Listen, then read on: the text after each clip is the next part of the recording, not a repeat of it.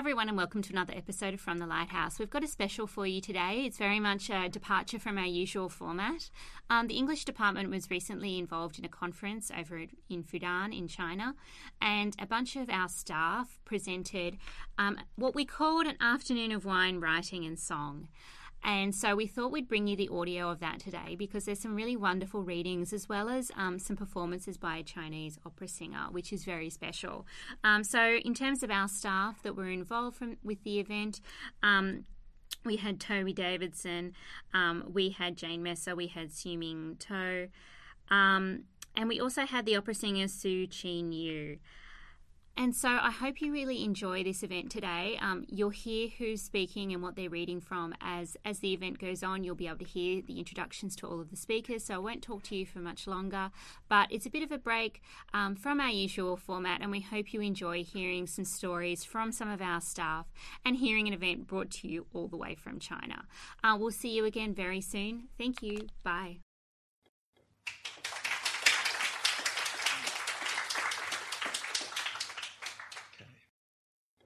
Okay. Hi, everyone. Thanks so much for coming out under um, trying conditions and the day after the hottest day in Shanghai history, I believe. And, um, and thanks so much to M on the Bund for uh, allowing us to be here and to Xuming for putting all this together. Um, rather than completely try to sum up Australian literature now in 10 minutes, um, which would be quite a feat, I'm, I'm going to do um, a bit of a, a, reading in just a moment. Um, but really, what's happening in 21st century Australian literature broadly, with some broad brushstrokes, is a really interesting um, confluence of a, a, lot of different um, uh, sort of demographic threads. We're seeing um, the gradual rise of Asian Australian literature and anthologies of Asian Australian writing and far more transnational writers, and we'll get a taste of that later. Um, um, when I'm going to be um, reading a bit of um, Ouyang Yu, the, the, the Chinese Australian poet, um, uh, accompanied by Su Chen. And, um, and, uh, but also, we're seeing types of uh, literature that we haven't seen before, um, as well as um, time honoured um, uh, works such as uh, Richard Flanagan's novel, uh, The Narrow Road to the Deep North, that won the Booker Prize recently. Um, so, and we're also starting to see a lot more. a lot more experimentation in, in film, theatre, children's literature, and, uh, and also television in, uh, and, and many other forms, uh, particularly poetry as well. Um, and it's inter- interesting to see what, what's also getting out now in the internet age, the access that people have now, um, as well as authors that live lives, um, you know, that are more transnational and that also involve far more um, sort of cross-cultural backgrounds of their own or those they uh, encounter as, as they go along. Um, so we're starting to see um, all kinds of different types of literature, and the, the further we go forward, in some ways, also the further we can go back. And um, we see this, um, for example, in, in the um, TV series that's on currently in its second season on um, Australian television called Cleverman, uh, which um, is, is, set as a dystopian sci-fi uh, Aboriginal uh, uh, production set in the future, but it also draws upon um, ancestral um, stories and tales from uh, Central Australia um, from, from time immemorial. And we're also starting to see really a, um, a, golden age of Aboriginal writing in Australia in a large way. So, what I would like to do is, rather than um, lecture, to actually read. Um, and we've, we've, come through a lot of uh, uh, lectures and, and, papers. So, I, I, wanted to read the opening two pages of Alexis Wright's Carpentaria which uh, in uh, 2006 won the Miles Franklin Award. I think won the two, it was published in 2006, won the 2007 Miles Franklin Award, which is the award for the um, the best Australian novel. It's it's the most um, prestigious award you can win as an Australian novelist in Australia.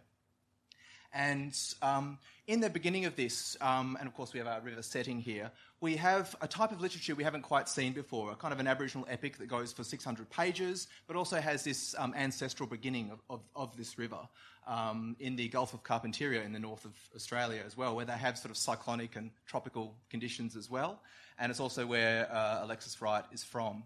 So um, we're starting to see, um, also in, particularly in film, it's a golden age of Aboriginal directors as well, and uh, theatre and also children's literature, a lot of Aboriginal writing coming through, which is also increasingly becoming translated. And Alexis Wright's Carpentaria, for example, has been translated into Mandarin um, and is in, in, and, and, several languages of Europe as well. And is, um, is, is um, we're starting to see, I guess, Australian writing travel further than ever before. And of course, new forms and new hybridities, uh, new transnationalisms, new impulses that are coming to the boil, which give us um, brilliant new forms as well as uh, perhaps new brilliances and variations on, on the forms that we've been traditionally a bit more used to as well. So I wanted to read just the, the very, very beginning, the very introduction of, um, of the, uh, the first two pages, uh, and you can read the other, you know, 598 of um, Alexis Wright's Carpentaria. It's quite a journey, but it's often told in this, in this sort of oral tale. It's like she's talking to you directly. Um, and it begins with this long description of this um, ancestral serpent creating this, uh, this, this, river uh, in, the, in the north of the Gulf of Carpentaria as a way of introducing this town in which all the action is set, a town called Desperance, which is, um, I, I, sort of end with the, um, the beginnings of the description of that town and its relationship to the land itself. So this is, this is uh, Alexis Wright, and this is, I guess, what people were reading in 2006 when it was published by quite a small publisher, mainly known for poetry publishing. Um, and this um, was, uh, you know, is, is, is, still a major work and will be, I think, remain a, a classic of 21st century Australian literature, um, you know, in, in perpetuity. So, chapter one, from time immemorial. The ancestral serpent, a creature larger than storm clouds, came down from the stars, laden with its own creative enormity. It moved graciously if you had been watching with the eyes of a bird hovering in the sky far above the ground. Looking down at the serpent's wet body, glistening from the ancient sunlight, long before man was a creature who could contemplate the next moment in time. It came down those billions of years ago to crawl on its heavy belly all around the wet clay soils in the Gulf of Carpentaria. Picture the creative serpent, scoring deep into, scouring down through, the slippery underground of the mudflats, leaving in its wake the thunder of tunnels collapsing to form deep sunken valleys. The sea water following in the serpent's wake, swarming in a frenzy of tidal waves, soon changed colour from ocean blue to the yellow of mud. The water filled the swirling tracks to form the mighty bending rivers spread across the vast plains of the Gulf country. The serpent travelled over the marine plains, over the salt flats, through the salt dunes, past the mangrove forests, and crawled inland. Then it went back to the sea. And it came back at another spot along the coastline and crawled inland and then back again. When it finished creating the many rivers in its wake, it created one last river, no larger or smaller than the others, a river which offers no apologies for its discontent with people who do not know it.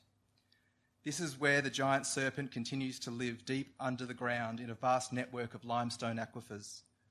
They say its being is porous, it permeates everything, it is all around in the atmosphere and is attached to the lives of the river people like a skin. The inside knowledge about this river and coastal region is the Aboriginal law handed down through the ages since time began. Otherwise, how would one know where to look for the hidden underwater courses in the vast flooding mud plains full of serpents and fish in the monsoon season?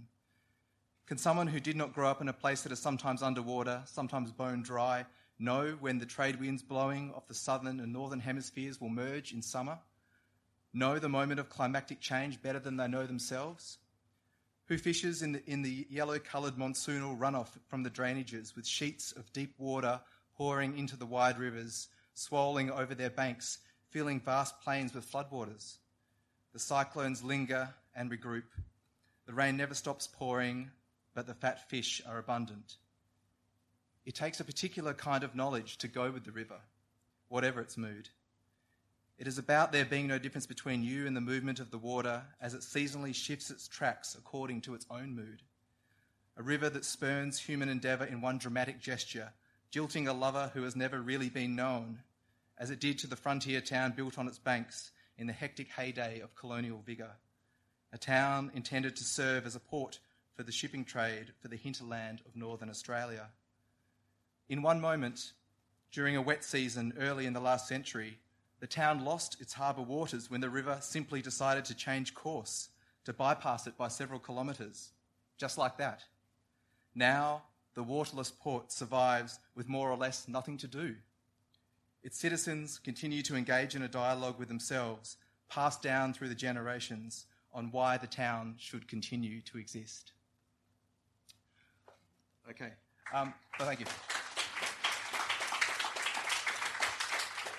So that's from Alexis Wright's Carpentaria, and she's, of course, written um, another novel which is even more ambitious and a dystopian one set in the future, which draws also on European uh, myths and other ones from around the world called The Swan Book, all about swans, which also deals with climate change and many other things. Um, and so, as she's looking forward, she's also drawing on um, the, the, past and the ancestral past. And uh, I just saw um, from my hotel room on CNN that you know find has been made in, in, in the Kakadu area of artefacts that can now be traced to 65,000 years um, when Aboriginal people first came to Australia. So far that they know, uh, and um, you know, it, it, it, I presume it will still go further and further back. Um, and so what we're starting to see is as, as Australian literature go forward, goes forward, it can also look back further and further uh, as, as time goes on. And we're starting to see all kinds of new forms, all kinds of new types of writers, um, and uh, all kinds of fascinating um, hybridities and incredible talents that uh, make no apologies for their brilliance. So I'll leave it there. Thank you.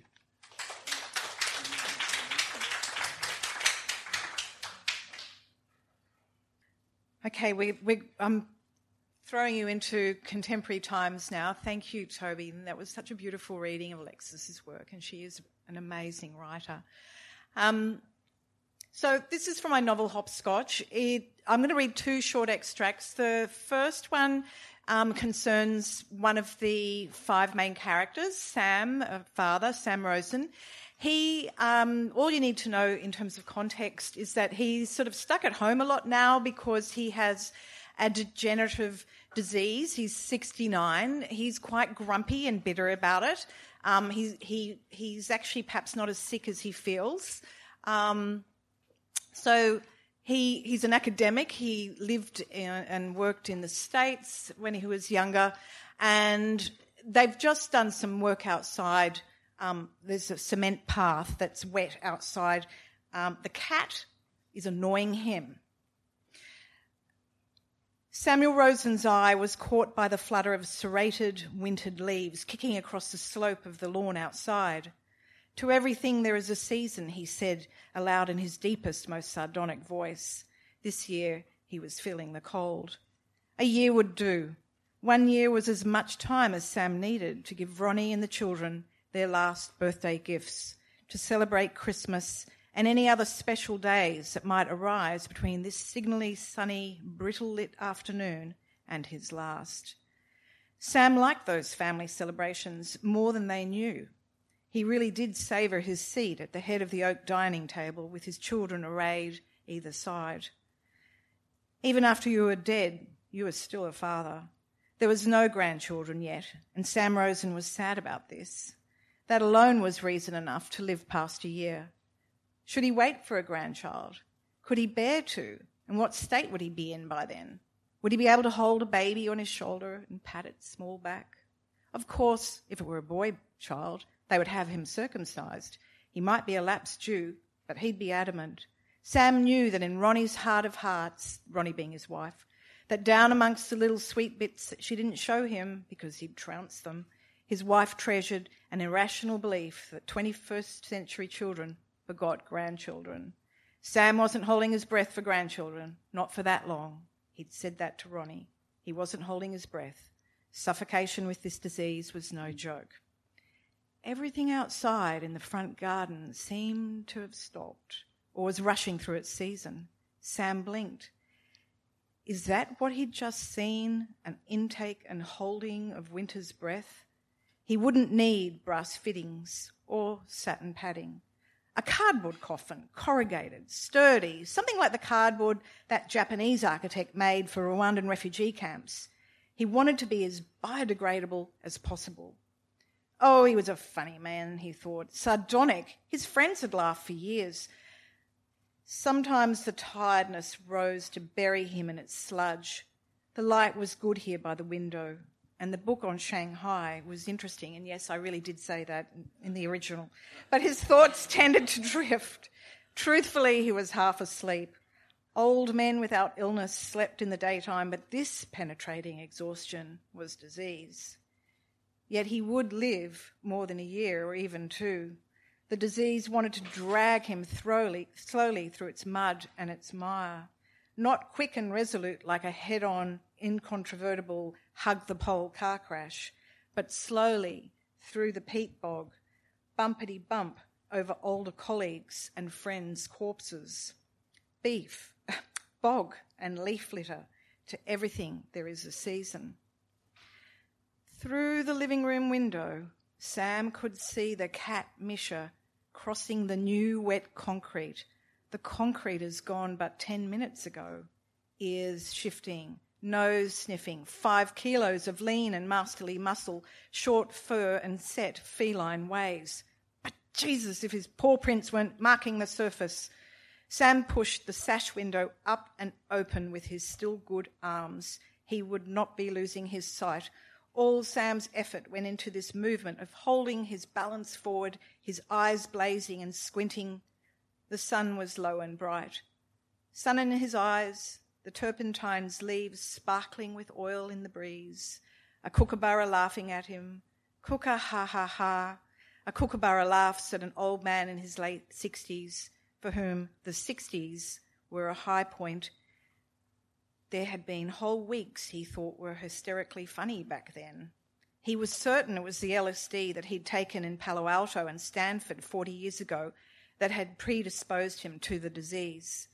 His self administered neuronic toxin, his motor neuron poisoning. Neuronic was a word he'd made up. Kookaburras were all right. They were native, unlike Misha.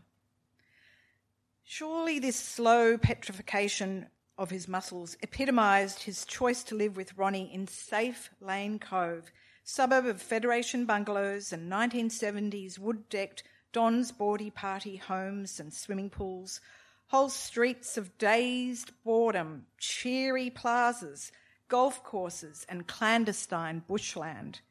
He had ready access to excellent private and public teaching hospitals. Their doctor, Kutlu, was still willing to home visit and bulk bill. Lane Cove was a suburb that suggested that good sense and balance was always preferable. For having the time of his life in his neuronic 20s, he was going to be made to die in Lane Cove. The cat stopped when he saw Sam squinting at him from the house, staring back enigmatically and vixen eyed and then danced a kittenish jig and scratched the wet concrete. Well, thought Sam, his claws would stiffen when the cement dry, stuck dry to them. The breeze turned, pushing about the crinkled leaves, gathering them, lifting and swirling them. The breeze dropped, the leaves settled. Not a new gust, now a new gust brought a sharp smell. Sam looked away from the leaves he'd been watching, to Misha, the cat, who was sniffing all around where he had peed. The cat squatted. Damn cat, yelled Sam in his most aggrieved baritone. With effort, he turned away from the window and picked up the first object to hand, the black teledex from next to the phone, and threw it at Misha outside. Misha dived, bounding into the shrubs as the phone book broke apart, its pages cracked open, at R or S or T at one of their children's new numbers or some elderly friend whose name and address his wife had struck through after they had died with the faintest and most solicitous of pencil marks. She didn't realize that Sam noticed these wickets. Sam knew what would happen next. He reached for his stick just a foot too far away. Plans were important. Plan where to place the stick, the reading glasses, plan it all. He would speedily make his way to the cat door and lock it, keep the cat out. Sam took his walking stick in hand.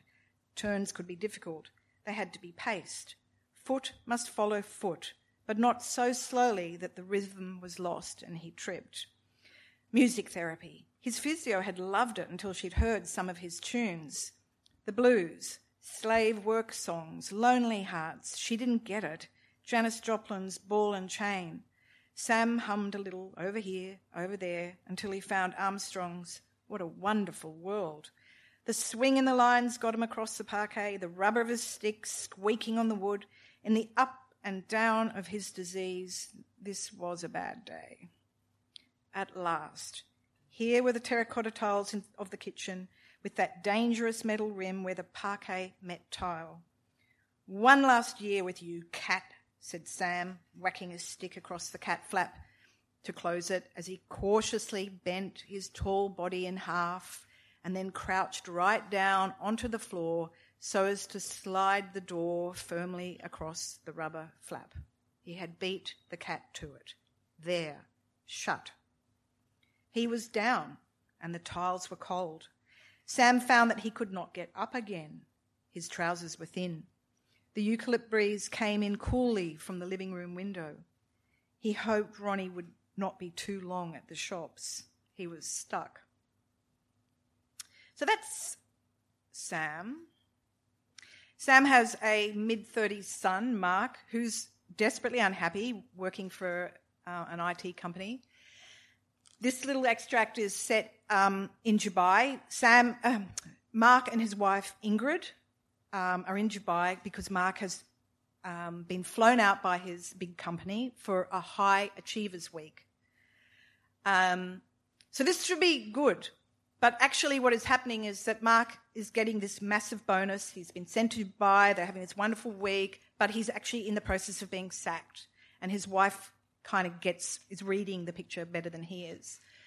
Um, so this conversation between him and Ingrid in their hotel room takes place uh, after he's put another foot in it and he's beaten his boss at tennis. You shouldn't have done that, said Ingrid, aghast when he told her about it after returning to their suite in a pleasing sweat. She was lying back on the sumptuous bed reading pregnancy magazine. She's just newly pregnant, which is she's really happy about, and he's not, but he's not telling her that he's not happy. And clicking her way through an array of colourful prams on her iPad. Don't ever beat the boss. She leapt from the bed and, rifling through his business magazines, pulled out his Business Review Weekly from the article, How Not to Beat Your Boss at Golf, she read, which you clearly did not read. Don't be a moron. Let him win. Some people will tell you that your boss will respect you more if you compete as an equal. These people are wrong. As a wise man once said, lose in an unassuming way and keep your job another day.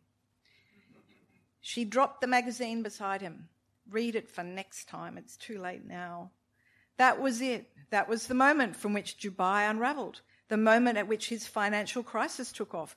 This, the year is uh, the year of the GFC in this novel. Her reprimand was the butterfly that was the downfall of the American economy, and then Europe, and then everyone else. So that the next day, Dubai Day 4, in his iPhone calendar, he would read online subprime credit crunch crisis and other combinations of those same threats. And on morning television, watch good American families putting their worldly possessions into their SUV and abandoning home and mortgage. And at last, and ever so slowly, Mark would make the connection that this butterfly would have tsunami impacts on his property, property investments in Jumeirah Village, uh, Dubai, the Docklands, Melbourne, and even Why, Sydney. The morning after the awards night, these grim thoughts sat sprinkled in his breakfast cereal like sultanas in the Special K. Mark watched his cereal soften to sog, the little shits of sultanas swelling while he contemplated the effect the crisis was sure to have on his investments. Was it too late to convert to cash? Could you please slurp less noisily? Ingrid asked. She walked past him to their bedroom her hand on her belly. Mark lay on the bed a little bit later, alternately speechless and self blaming. I shouldn't have played tennis with him, he said. He grabbed his phone, punched in a few words to his boss. Who won those contracts? Say that again. Who won those contracts? From her side of the bed, Ingrid handed him a bottle of water. I shouldn't have played that tennis with him, he said again and then he shouldn't have sent that text that he'd just sent. He grabbed his phone, hoping he'd get the message. Failed, didn't send. Shut up about the tennis, she said.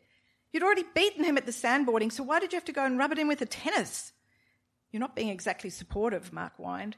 Because I'm infuriated. How dumb is it to beat your boss at two sports? He could have beaten me at golf, but he didn't. It's too hot to play here. He's so insecure. Some men are so pathetic. Ingrid paused. Not you, Daddy in the making. She smiled quickly. He's a complete bastard. Oh, what am I going to do? Mark rolled off the bed, head in his hands, and slid down until he was sitting on the floor. He could hear Ingrid's intake of breath as she gathered herself to reassure him, felt the mattress shift as she swung herself across its kingly expanse. She hugged him and murmured inanities. It's all right. Whatever this means, whatever happens, it'll be okay, okay? Clearly, she didn't believe her own words because in a moment she was up and pacing the floor. There goes the pram I wanted. There goes the new nursery fit out. There goes the mother, mother care nurse. Mark looked up. What? Ingrid gazed down at him scornfully and then pityingly. Mark, you're going to lose your job. Obviously, that's what it all means. Mark went cold again. Something to do with being drenched inside with an eons old chemical reaction to sudden bad news. Something to do with the spectre of death, the first pain of the screws turn on the rack, or the sound of the button when your head's in the bowl and the bowl is to be flushed. How could she know he was going to lose his job? What would you know? He said. Common sense. You can't complain now. You got your bonus, you got your week, but he didn't say your name on the stage, so clearly you're out. Not naming you was a very clear message, very clear, but it wasn't clear. I won the contract. That's what I've been paid. That's why I'm here. I mean, why else was I at the table? Mark couldn't countenance it, that he was going to lose his job now, after a year of worry that had been for nothing, it seemed to have been just his typical unnecessary anxiety once he had, was added to the Dubai list of high achievers. Who are you going to complain to? A union? She groaned a sound of frustration at his ineptitude. It's so effing clear what has just gone down. She never swore. We're going to be poor. Poor. She threw the Business Review Weekly at him. There'll be recruiters advertising there. Read it. After she'd swept from the bedroom out to the suite, Mark crawled across the floor to where the magazine had fallen and slowly tore each page to shreds into smaller and smaller pieces of paper that he piled into an unlit pyre on the carpet. Thank you.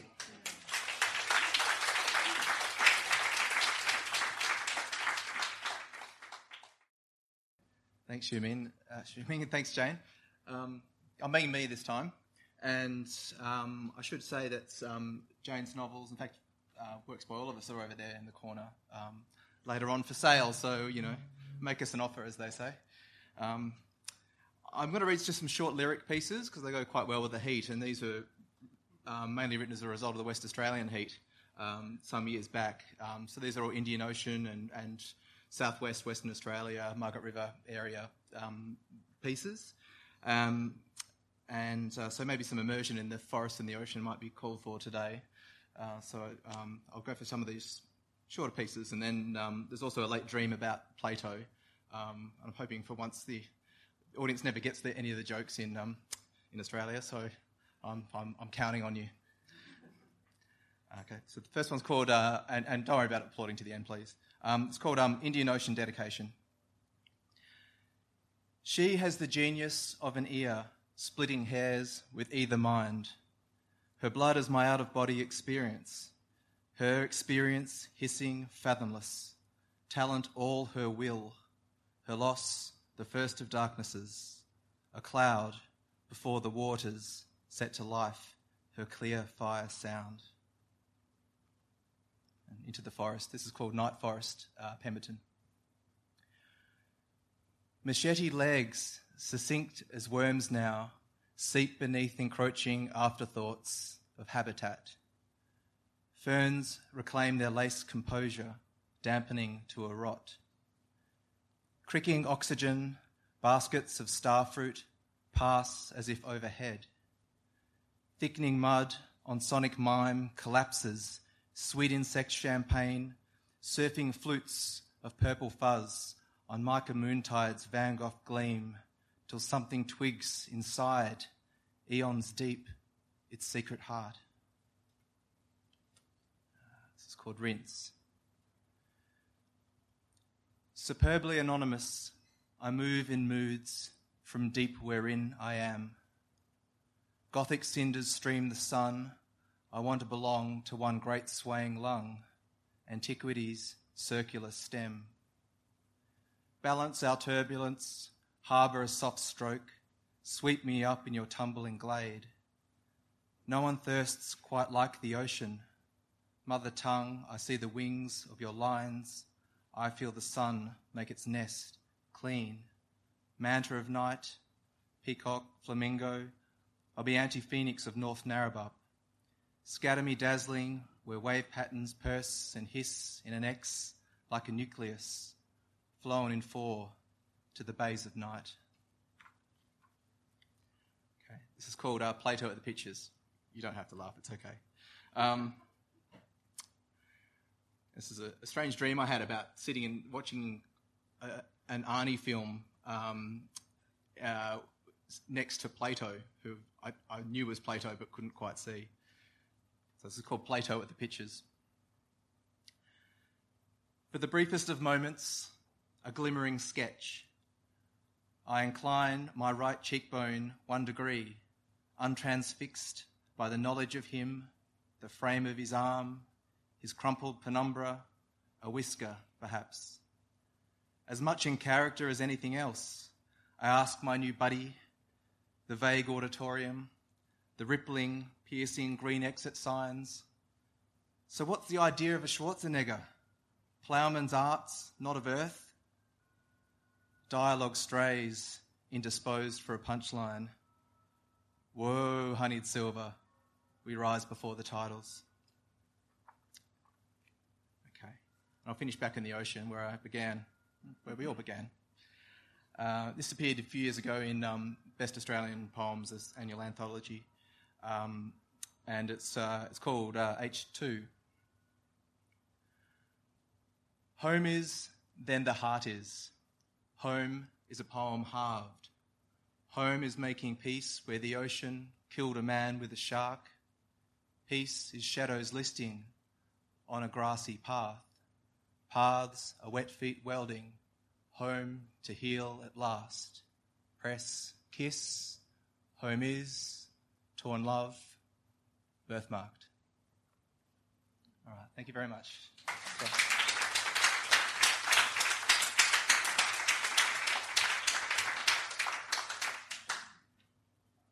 Okay, so um, what we want to do now is, in some ways, I guess, a, a duet between Shuqin and me.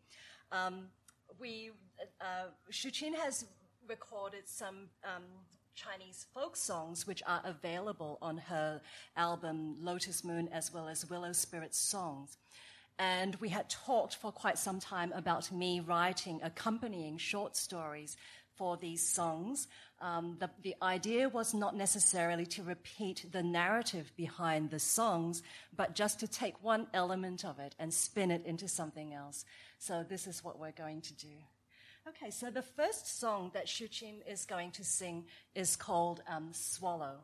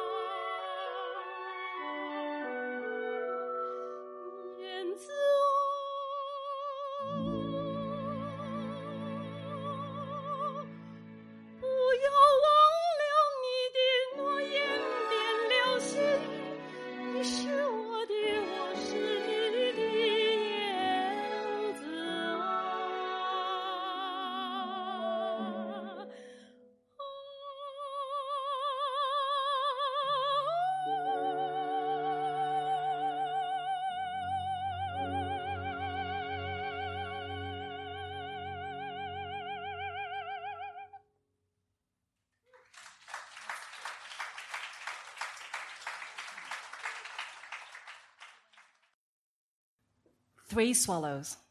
First swallow, hope. My father promised my mother a restaurant of her own if only she would migrate with him to Sydney. The Three Swallows Hotel in the southwest was not what she expected. She looked at its urine stained, beige tiled exterior, where puke could be pressure hosed down in the morning. She sniffed. The peeling wood veneer interior and the dark framed pictures of birds were a feeble nod to the pub's name. The dizzying blues, blacks, and greys copulating on the carpet brought a disdainful lift of her brow. Why? she asked. It was the name, she said. Your name, Yanzi, swallow. And there's three of us. It was a good omen. She said nothing. She knotted her apron, fitted a cap over her hair, tugged on rubber gloves, and got to work, cleaning out the grease caked grills and deep frying wells. Three weeks later, she flipped burger patties, played at chicken parma, dunked and lifted sizzling baskets of dripping fries and calamari rings, prepared rump steaks for $10 Thursdays. In the mornings, she kneaded and rolled dough, stamped out rounds of pastry with a small porcelain bowl, and taught me to pinch together white fleshed purses of pork and spinach dumplings for our lunch. I wasn't allowed to be in the pub after 6 p.m., but really, who was around to enforce this rule anyway? I was small enough to hide under the pool table, to squeeze in between a drooping palm and the ringing pokey machines. I liked to watch my father and the other bartender pulling drafts, squirting coke through snaking steel hoses into glasses of bourbon. I liked it when the shaggy haired engineering students came in and racked up the pool tables. Engineer rhymes with beer. Skull, skull, skull, they chanted. I watched their muscled throats working, swigging, swilling, swallowing. Three gulps slammed the schooner glass down and ah, swiped the back of the hand across unshaven mouths. That's why it was called the Three Swallows. Also, I thought back then. Ah, said my father to my mother, this is great. We're going to make it work. Second swallow flight. You can find swallows on every continent except for Antarctica. The welcome swallow is native to Australia and mostly stays put here, except for colonizing New Zealand. But there are other swallows that are just passing through the Pacific swallow, white-backed swallow, barn swallow, and wood swallow. They're sojourners rather than migrants. They come and make their home here for a while and then they wing their way back north.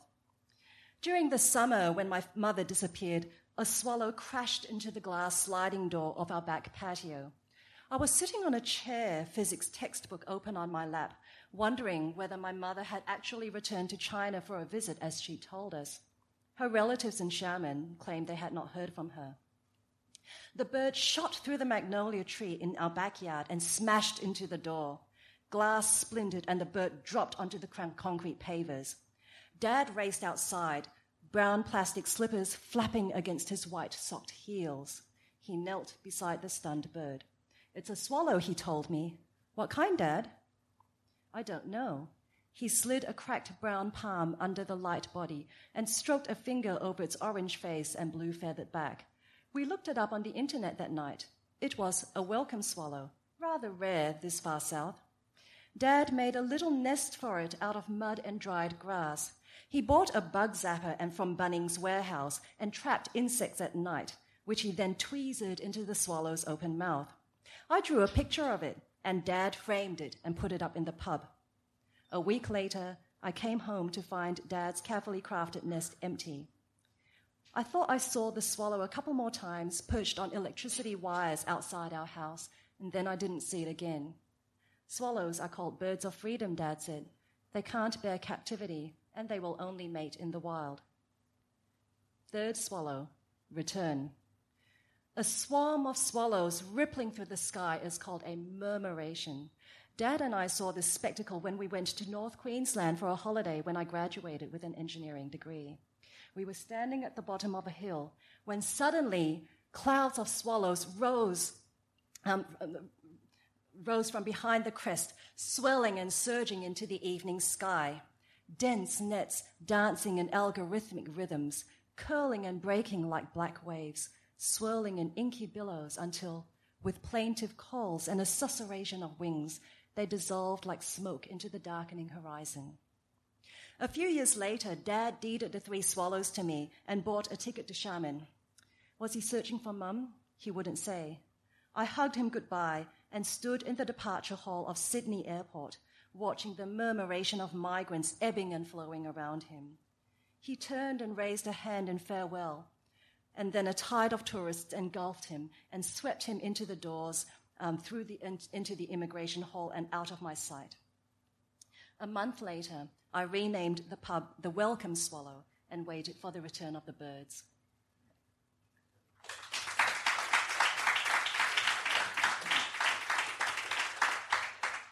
Okay, so the next song that Shu Qin will, uh, will sing is um, a song by a little known but very beautiful um, Australian composer, British Australian composer called Horace Keats.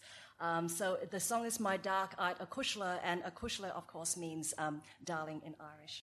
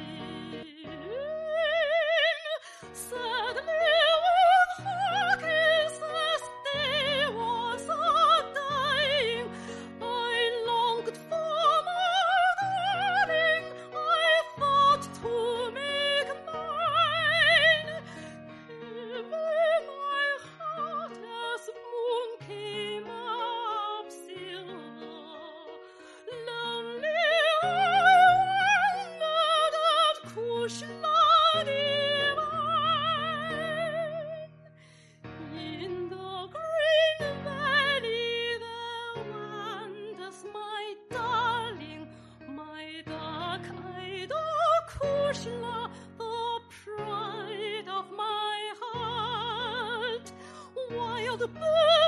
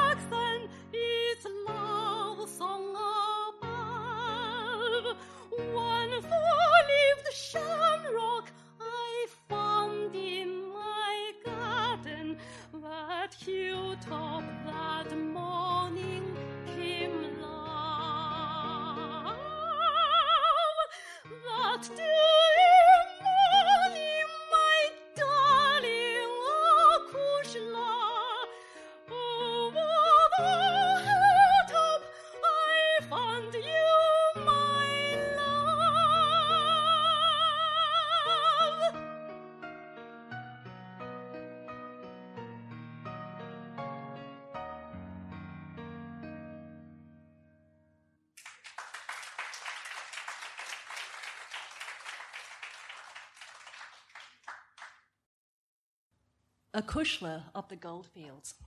During the 1850s gold rush in Victoria, at least 50 European women married Chinese men. Many of these women were Irish. The number of these relationships grew throughout all the colonies to the extent that such unions formed a part of the New South Wales government's 1891 Royal Commission on Alleged Chinese Gambling and Immorality. In defense of these interracial unions, the Reverend Francis Hopkins suggested A Chinaman's Anglo Saxon wife is almost his god, a European's is his slave. This is the reason why so many girls transfer their affections to the almond eyed celestials. The commission concluded that it would be impossible to say that these women had not improved their surroundings by crossing the racial line. This story is based on this history. Ballarat, 1853. The first time I see him is among the John Chinamen Da calls the Celestials when he's just knocked back a couple of pints. By the time he's tied on a few, they're just bloody chows to him. Look there, I say, pointing to the round shafts and the brown skinned men climbing out of the crumbling mouth. Why don't they square off the sides of the mining shaft like we do? Because they're bloody chows, me darling, Da says and spits. They come and take our leftover tailings after we do all the bloody hard work, Acushla. I notice the celestial because his face is marred with a big brown birthmark, the shape of a shamrock, just under his left eye.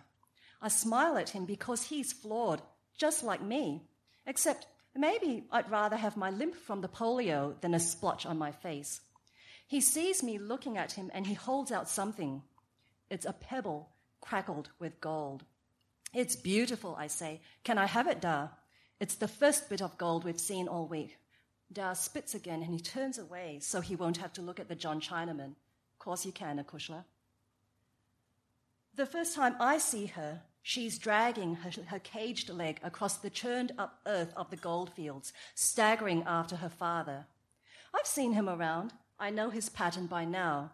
He starts to sink a shaft, but hasn't the patience to work it. He finds a tiny teacupful of gold veined rocks, and then it's off to the nearest pub in town. After the last time, he returned with his daughter. Her pinafore is torn and smudged with dirt. Her face is pinched with pain, but she looks at me and beams. I offer her the first nugget I found today. Her brown eyes are bright with delight. Melbourne, 1863. Liam has promised to buy me silk ribbons from the Victoria markets to trim my gown. That's where I see the celestial again. I recognize him because of the shamrock on his face. He's hauling baskets of Sydney oysters from a cart onto a trestle table. Hello then, John, I say. Do you remember me from the goldfields? I'm laughing because I'm 17 and about to be married. You are the Acushla, he says. I still have the pebble you gave me, I tell him. Twas my first bit of gold. He starts to wrap oysters for me, but Liam grabs my hand and tugs me away. There was no reason for me to return to China. They told me what my wife died of cholera, and eldest brother has adopted my son. The boy was never mine. I did not name him. The family did. I have not seen him since he was five months old. I see her again five years after my wife died and my son became my brother's. I offer her oysters, but she's in love and she needs nothing from me. Melbourne, 1864. I stumble over her early one morning in Kites Lane, just off Little Bourke Street. She's slumped against garbage, like old rags thrown out, her skirts are rucked up around her thighs, and I start to look away, but then I notice the blood. So much blood on her thighs, on her gown, on the ground. I see the twist of wire clutched in her right hand. There is nobody to help. I unload my baskets and lift her onto my cart. I bring her home and clean her up. I knock on Sung's door. His wife brews herbal tea with red flowers and red dates for her. When I return to Kites Lane, my baskets of fish are gone. He doesn't ask me to leave even after the fever breaks. I hate him because he wants me to live. I ignore him, but he keeps tending to me. I scream at him, but he doesn't yell back. Why can't you bloody say something then? I shout, and I throw the bowl of bitter tea at him. My name is not John, he says, as he wipes his face with a towel. He stoops to pick up shards of porcelain from the floor. I am Renyi. By and by, I get out of bed and knock on Mrs. Song's door. I ask her to teach me how to cook rice. Melbourne, 1865. In the center of Melbourne, the streets angle upwards, east and west, from the spine of Swanston Street. In the mornings, when the street cleaning machines slosh water down the, the wood paved roads, metal filings, dirt, and oil slicked water run down to Swanston Street, gushing into the stinking Yarra River. The cabbies curse and rein their horses sharply left and right, zigzagging heavy carriages up the slippery slopes of Collins Street and Bourke Street hills. One misty winter's dawn, when the sky is pewter grey and the sun a silver sliver behind low clouds, Renyi, the costermonger, hauls his baskets of fish off his cart and into restaurants on Russell Street. As he turns and steps onto Collins Street, he hears a horse shrieking and a rumbling like an avalanche of wood and steel. He looks up and sees the horse's hooves striking and slipping on the wet wooden pavers. The traces of the carriage strain and snap, and the heavy load hurtles down the hill toward him. He steps back and falls, twisting his leg. The basket overturns, and fish slide out around him, scales gleaming briefly before fresh flesh is crushed by iron rimmed wheels. Three toes on his right foot have to be amputated. When they bring him home, I tend to him, I clean his house, and I run his business. When he finally recovers, he walks with a limp just like me. On the night I throw my crutches away, she comes to me and fits her lips to mine. Afterwards, she takes my hand and presses a pebble into it. I recognize the size and shape. She tells me that I will make a ring for her and marry her. Why? I ask. She cups the left side of my face and rubs her thumb over my birthmark. Maya Kushler, she says.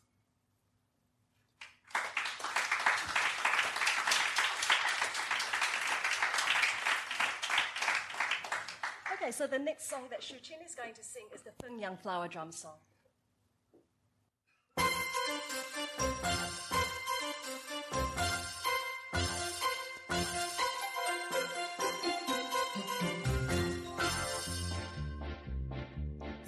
手锣，右手鼓，手拿着锣鼓来唱歌。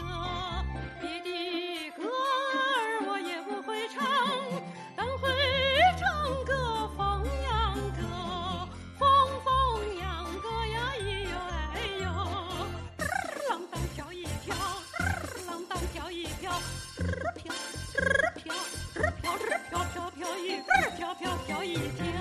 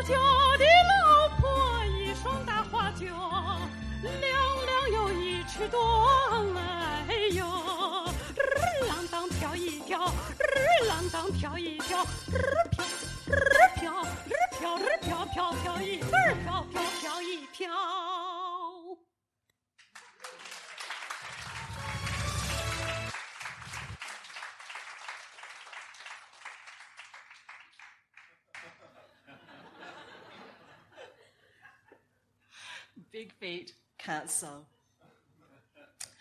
My cousins Hui and Sasa and I have very little in common apart from big feet and the shared experience of being annually humiliated by our relatives during the Chinese New Year visitations because of our single status. Every year, our uncle Ch- um, Chusu chortles, there is a universal proverb, girls, never marry a woman with big feet. This seems rather unfair to us as it was his mother, our grandmother, who blessed us with our size 12s her own cotton shod canoes with the stuff of family legend. Our grandfather, Kohop Singh, was sent to Malaya to work the rubber plantations near Penang when he was 16. At the age of 19, the matchmaker in his hometown of Gulangyu promised to find him a wife. He asked for a Hui'an woman, even though he'd never met one before. He'd heard that Hui'an, just south of Quanzhou in Fujian province, had beautiful women who wore short, colorful jackets, covered their hair with scarves and conical bamboo hats, and, most importantly, did all the work instead of the men. His bride arrived some 16 months later. He did not expect a young girl with the classic three inch gold, golden lotus feet, but neither was he prepared for a squat, broad faced woman with large feet who was clearly older than he. If he'd been in Hui'an, he might have married her and sent her back to her mother's house until she gave birth to her, their first child, which would be never if it was up to him. But they were in Malaya. The matchmaker had his bride money, and there was no choice but to go ahead and marry Tanling. He was even angrier with the matchmaker when he realized that Tanling could not cook or mend his clothes, let alone sew him a new suit for Chinese New Year. You're a useless wife, he told her a woman with big feet who can't sew. You're no great catch either, she said. I wanted to marry a scholar. Instead, I got a rubber tapper, tap, tap, tapping the leaking rubber tree all day long for sap. He felt emasculated. He had to cook and clean for her, and she bullied him into massaging her fleshy feet at night. The birth of four sturdy sons mollified him somewhat, but it was only when his sons grew into adolescence that he realized the advantages of his wife's big feet. She clutched the rattan handle of a feather duster and chased her four boys around the granite kitchen table, screaming at them to do their homework. Si, she shrieked. Si. Her mammoth feet slapped the tiled floor with a swift shore grip and kicked out forcefully at the boys. Rooster feathers exploded in angry clouds of black and green as she slashed the duster at their recalcitrant backsides. Any grade below an A was unacceptable. They were caned into academic excellence. They won scholarships to university. They graduated and escaped to Sydney and Melbourne. They procreated and produced, among many children, the three of us with our grandmother's big feet.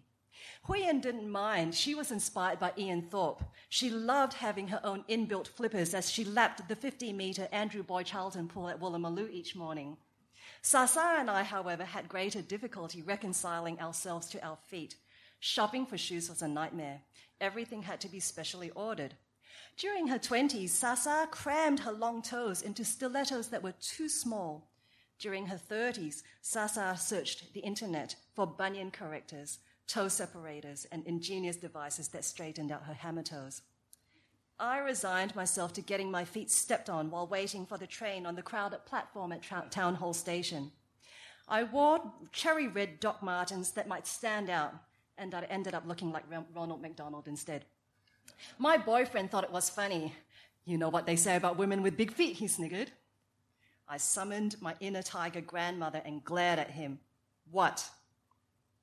I became suspicious of his possible foot fetish and broke up with him shortly after that. There's an anthropologist who says that the Karo Batak men from Sumatra in Indonesia much prefer women with big feet, Sasa told me one day. Really? She scanned the magazine article she was reading. The Karo Batak men say, Why would anyone like a woman with small feet? How would she work in the rice paddy? It seemed to me that there were no advantages at all to possessing big feet. That is, until the day I was nearly mugged by a kid who should have been at school at 11 on a weekday morning. I screamed and stomped my massive Doc Marten boots onto his Nike sneakers. He howled and limped away. That afternoon, I decided to learn self defense. I enrolled myself into a Brazilian jiu jitsu class near my apartment in Concord. And it was only then that enlightenment dawned and I realized the purpose for which my big feet had been created. Watching videos at the dojo of BJJ champions Ricardo de la Riva Godet and Antonio Nino Schembri, I understood that my feet were so big that they could grip together like interlocking hooks whenever I performed a mount or guard.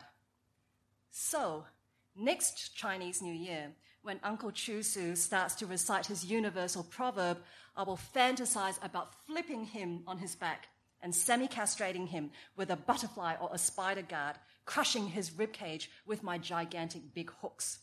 And then, perhaps, I shall buy myself an airline ticket to Sumatra to check out those Karo Batak men. Thank you.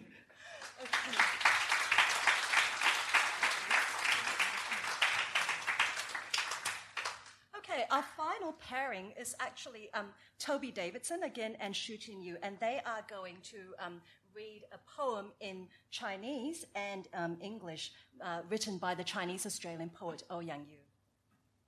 Okay. Um, okay, so these um, these are a couple of uh, poems from uh, Ouyang Yu, who's a Chinese Australian poet, translator, scholar, many other things, polymath. And um, these are many poems actually that he, he, wrote originally in Mandarin and then self translated into English. And uh, those who are at the conference and saw my perceptive and very erudite paper on this will know um, that. Um, okay, no one took that seriously. Um, yeah, uh, that's uh, that's um, you know he uh, is someone who actually also translates quite fluidly as well, and actually enjoys the creative process of, of translation. So. Um, what we're going to do is actually actually read it backwards. So um, I'm going to um, read, uh, and um, we're going to combine two river-based pieces, one on the Murray River uh, in Australia, and one about his childhood memories of the Yangtze. And I'm um, going to read sort of parts in parts in English, and then Shu Qin's going to read them back in, um, in back Mandarin. in Mandarin. So um, okay, we'll begin. So this is this is from self-translation from uh, 2014. And uh, so the first one's called The Murray River, and then we'll just move seamlessly into another piece called um, uh, Untitled. The Murray River. I've read your name on a Chinese map, which leaves on me a heavy, murky impression, but your tortuous, thin features in my eyes are so different from your Chinese name, deviously running through the ochre Australian desert, eventually disappearing into it. You, the wanderer that never returns to the sea. 在一幅地图上，我曾读到过你的名字，它给我一种沉重而黑暗的感觉。 我看着你那细瘦扭曲的身姿，与名字是那样不符。从赭石色的澳洲沙漠曲曲弯弯地流过，最后又消失在沙漠之中。你这永不归海的浪子。As I'm driving past the town of Tailem Bend, the Murray emerges, all of a sudden, with a leap from the monotonous kangaroo coloured plain, exposing its bright shadows of dark green flowing southward at the bend. The freeway follows you to turn at the bend. The narrowness of the river reminds me of the shallow inner river formed by the sandbar that stood between it and my childhood Yangtze in winter. 而今我驱车经过 Tailem Bend，茉莉河突然从单调的灰俗上原野上一跃而出，袒露出青绿色的亮影。拐着弯儿向南流去。高速公路跟着你拐弯儿，狭窄的河面使我想起儿时长江在冬天被沙滩分割后留下的浅浅内流河。Youthful days. We were going down the river, the course of which was tortuous. No one knew where we were going. Beautiful were the torrential clouds. Beautiful were the fully blooming waves. Beautiful were those roarings at night, those callings in the early mornings, and those high singings and low chantings. They were mud coloured and murky. They were blue and pure. They were the heaven and the earth. The dead are forgotten. The living will join them. Flowing, now rapidly, now smoothly, flowing. We shall find our way to the ocean, just as the ocean will find the sky. No one pays any attention to some stranded on the shallow shore, some who have gone along the forest path, and others who cross themselves in silence. No one knows where they've come from. No one wants to retrace their steps, and no one can retrieve their youthful days flowing like this down the big river. 你的水色是那样灰蒙蒙的，仿佛乌云密布时欲雨的天空，没有翻影。青春的岁月，我们顺着大河流下去，河道弯弯曲曲，谁也不知道去哪儿，谁也不知道往哪儿。奔流的急云是美的，怒放的浪花是美的，在夜间那些咆哮，那些呼号；在清晨那些高唱，那些低吟，它们都是美的，是泥色的，是浑浊的，是碧蓝的，是清纯的，是天和地在一起，死了的已被忘记，活着的。将加入他们，流动着，时而迅疾，时而平缓。流动着，我们终将找到大海，犹如大海终将找到天空。谁也不留意，一些搁在浅滩上，一些沿着林中小径走了，还有一些在默默的画着十字。谁也不知道打哪儿来，谁也不想再回去，谁也不可能挽回青春的岁月。就这样，顺着大河流下去。Thank you. 谢谢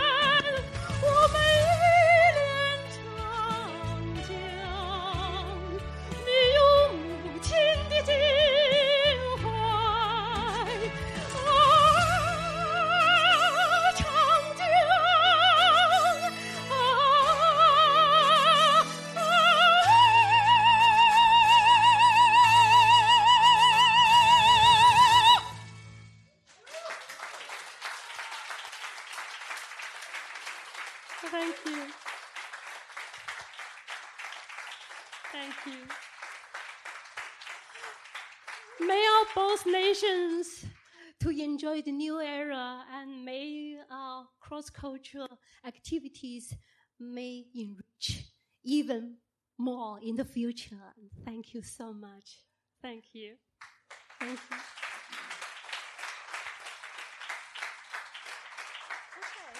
um, that actually brings our program to a close. Unless you want to hear one more song by Shu Qin? Yeah? Okay.